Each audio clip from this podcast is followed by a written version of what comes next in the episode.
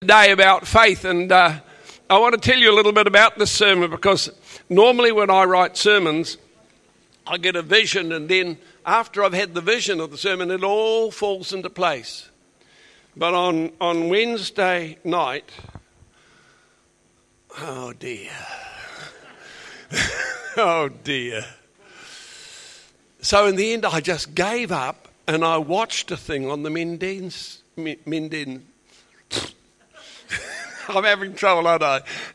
On the Mendeses um, murders. And, and the story was about going through difficulty. And suddenly, because I've got all these questions we've got to answer, I suddenly realized that God had already written the sermon for me. And it's there in Genesis. So, what I'm going to do today is just to share what God showed me about the story of Abraham. Because Abraham is all about faith. And he made some horrendous mistakes, mistakes that would normally break marriages up, right?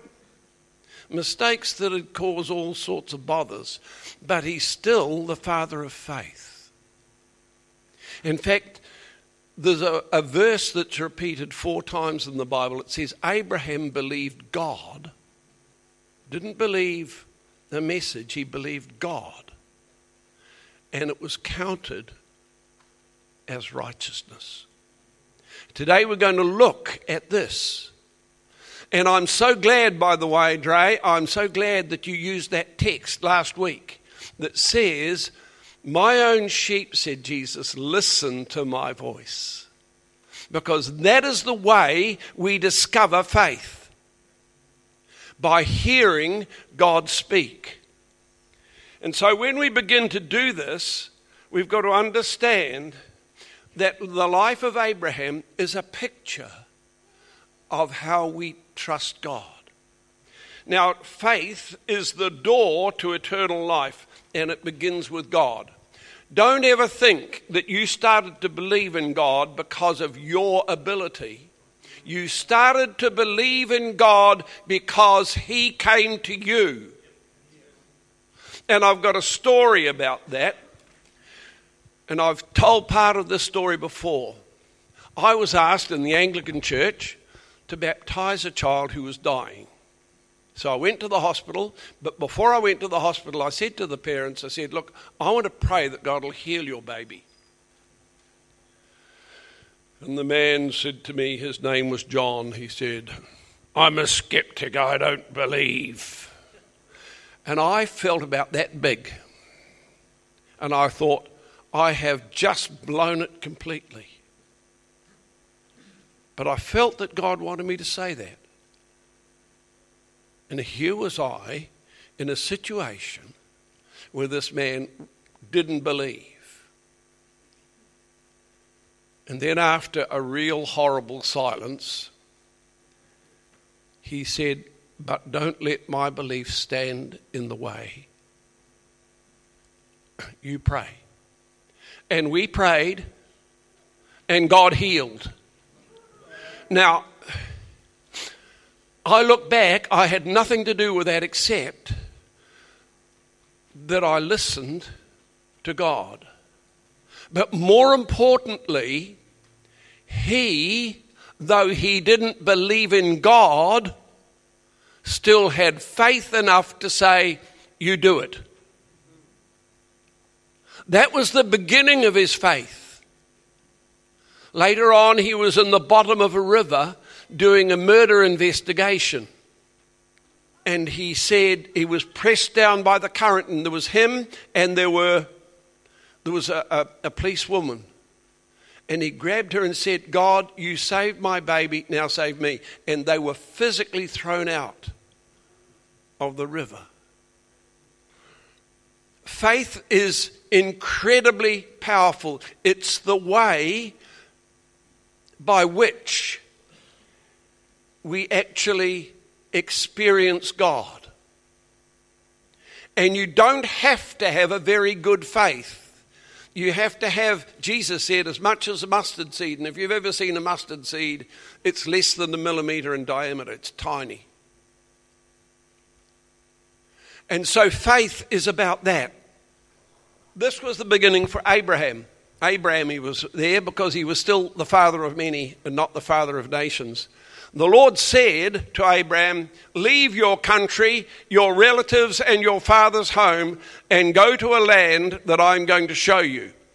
And I tell you something, there's plenty of people in church today who know that passage because the Lord said to you in this country or that country, Leave your country, your relatives, and your father's home, and go to a land that I'm going to show you. How many people have been through that process? Right. You know,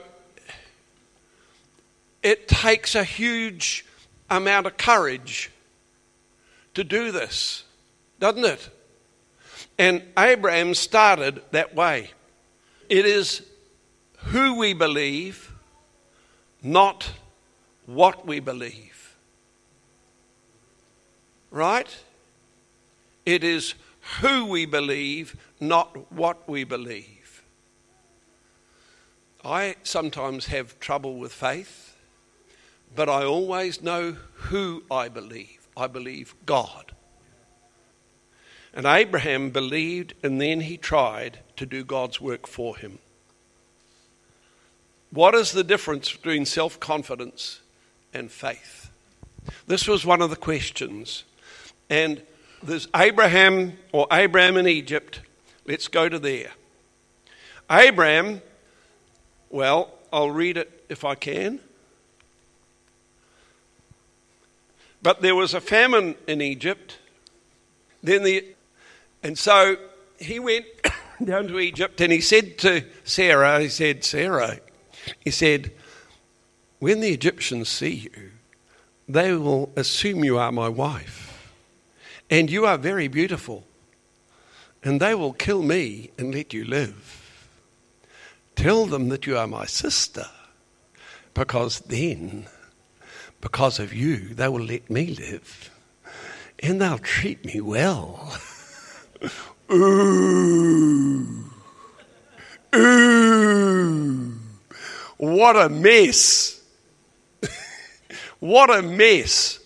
And this is the father of faith who's doing this. You see, when I rely on my ability to understand, I shut off a window to God. And we do it often. The story was that he had to leave Egypt because they got the Egyptians got into all sorts of trouble it didn't end well. Abraham, the man of faith, tried to do it his way first of all, using his confidence, his methods, and they didn't work. Sometimes when we think that I can do it, we fall right in the bog. I've done it many times. I have the marks and the broken ribs to prove it.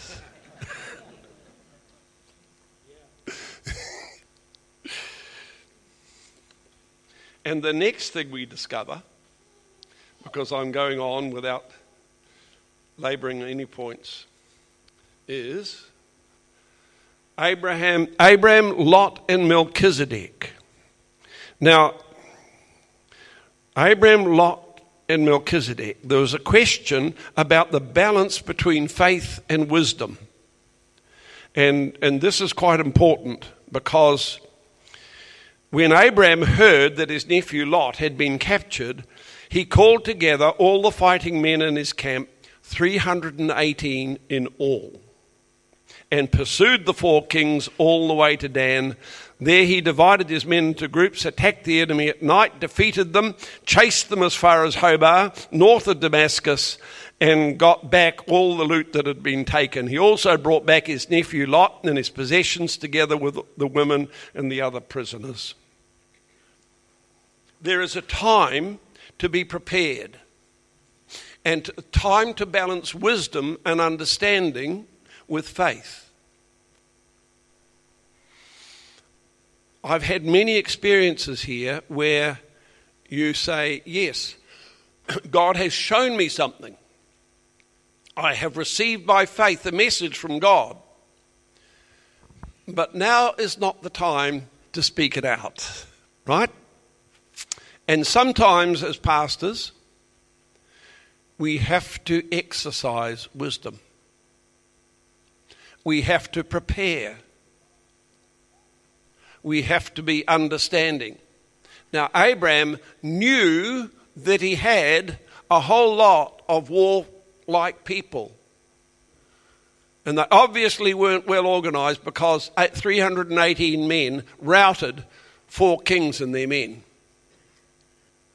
But there is a time to make strategic decisions, and that too is faith, to prepare on occasions.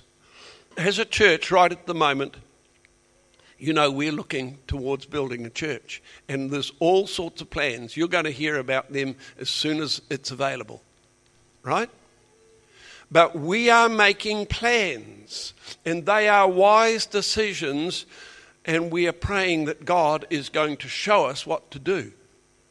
But we've got to do all these things together. If we don't do these things together, we're going to come a cropper.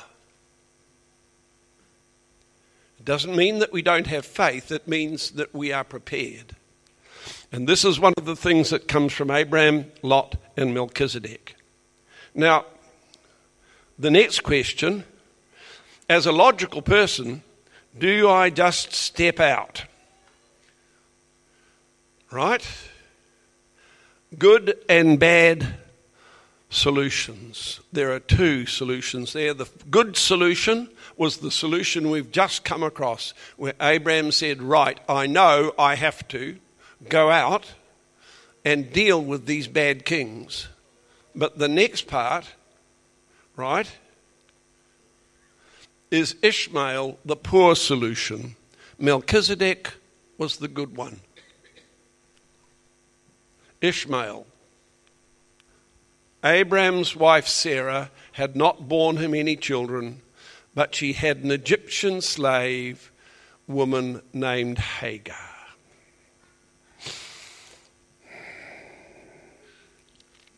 Did you know that one of the reasons why God had to change Abraham's name to Abraham was because of Ishmael. Because Ishmael became a country and Isaac did too. And so instead of being the father of one nation, he became the father of many nations. Abraham, Sarah said, Look, I'm 75 there's not much chance of me having any kids. So, if you're going to be the father of a nation, you'd better um, take my slave girl. Bad idea. Real bad idea. It didn't end well. This, by the way, is the father of faith who's doing this.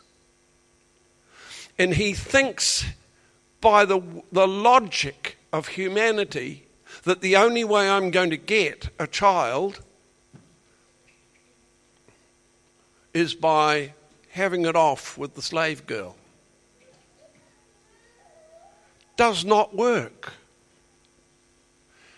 And sometimes we think that we know better than God. I hate, I can't count the number of times I've done that, right? I can't count the number of times that I've thought I knew better than God. And I can't count the number of times that I was proved wrong. Right? And uh, I believe that most of us are like this. And this is a real difficulty. You know, I'm not, uh, not making this easy for us, but this is what happened to them. Of course, Hagar, she got pregnant and she thought, I'm better than my mistress. I'm better than Sarah. So Sarah treated her badly and she ran away.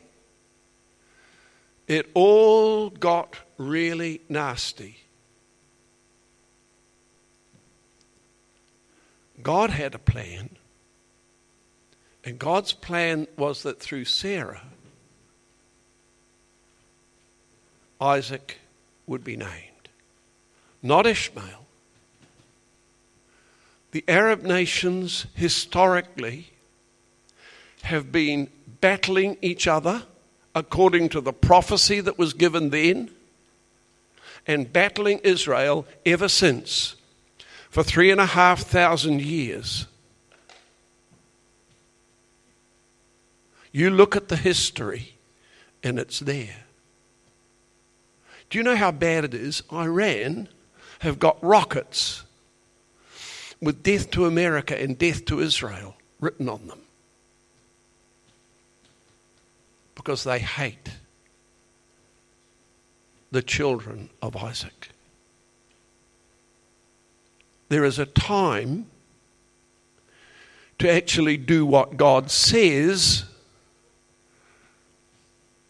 and swallow it up and go and do it rather than working your own method. Abraham and Isaac.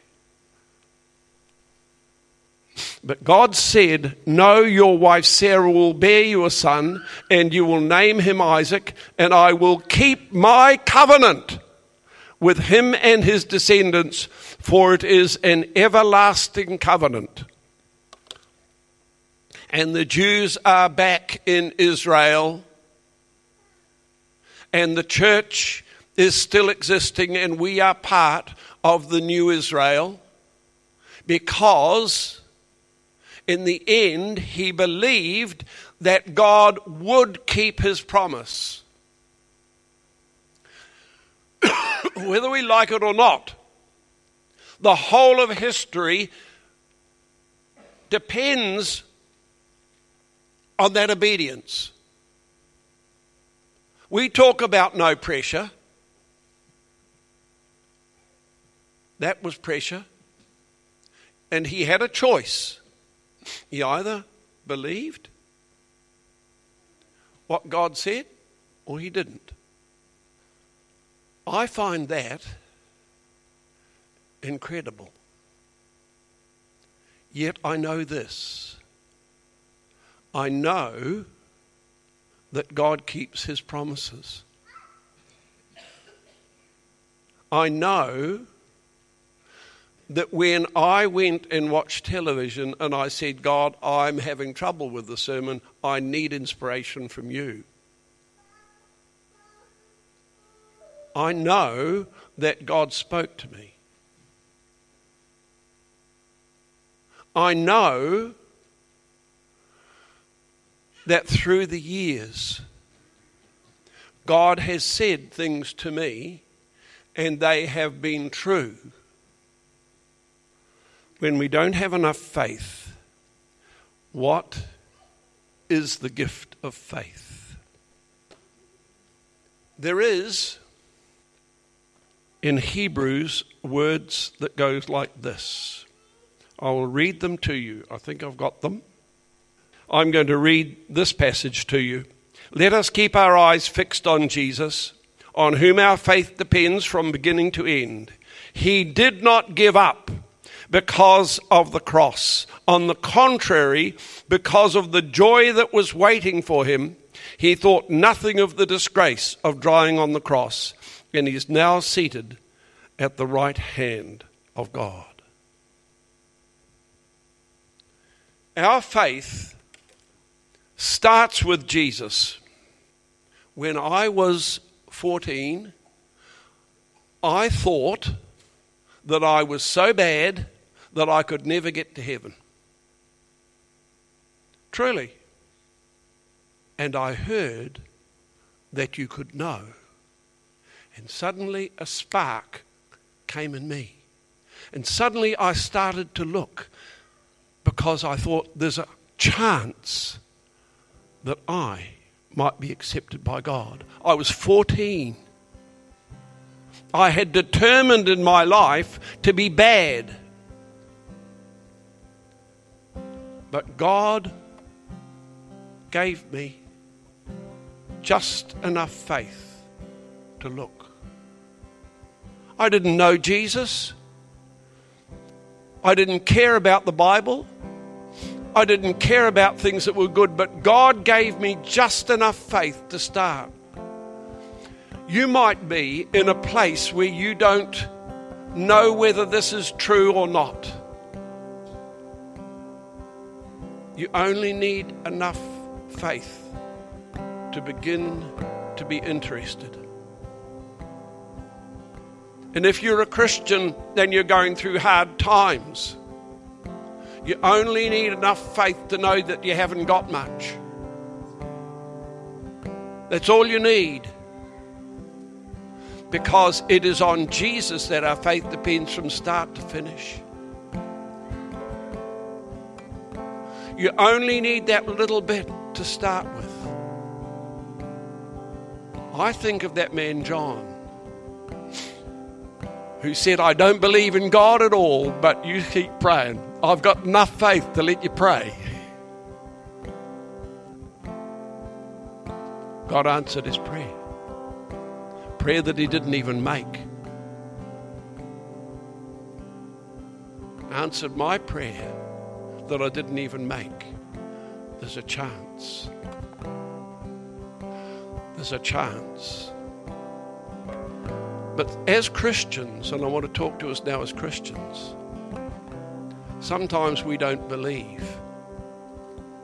You know what I mean? We don't believe that it's possible for me. Sometimes we just don't have enough faith to ask for something. I've told part of this story before. This man was walking up the aisle of St. Silas Church in Belfast, and he was walking up the aisle and he had two people helping him and two sticks. And it was a healing service. And I had a terrible joke went through my mind. And I thought, I don't believe that God's going to heal this man. And he's coming for me to pray for him. So they've got an altar, physical altar in the Anglican church. So I turn around and I knelt down.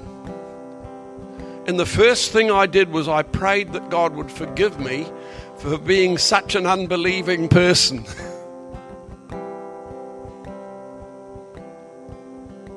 and then I asked the Holy Spirit, give me a gift of faith.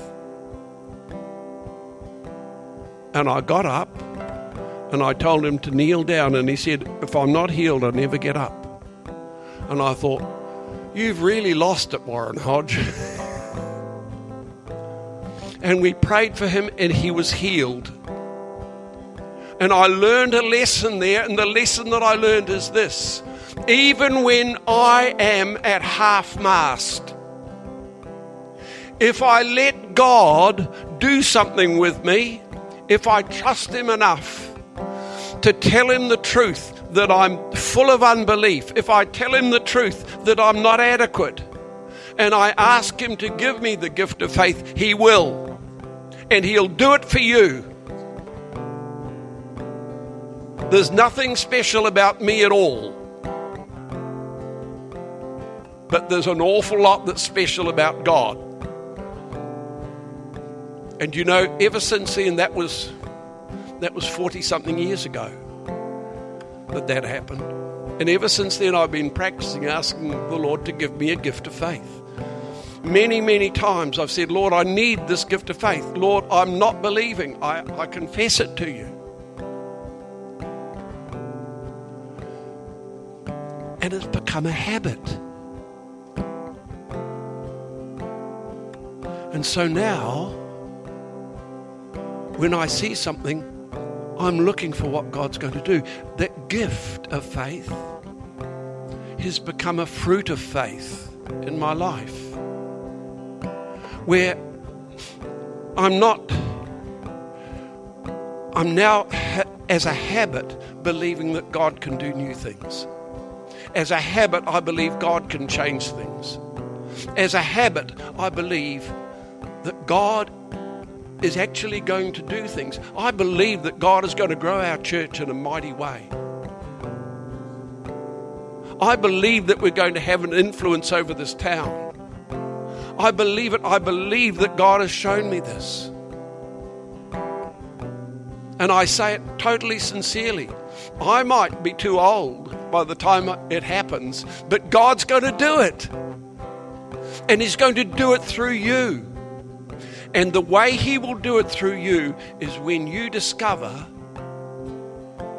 that risk, failure, and all those other things that go wrong, He will use you.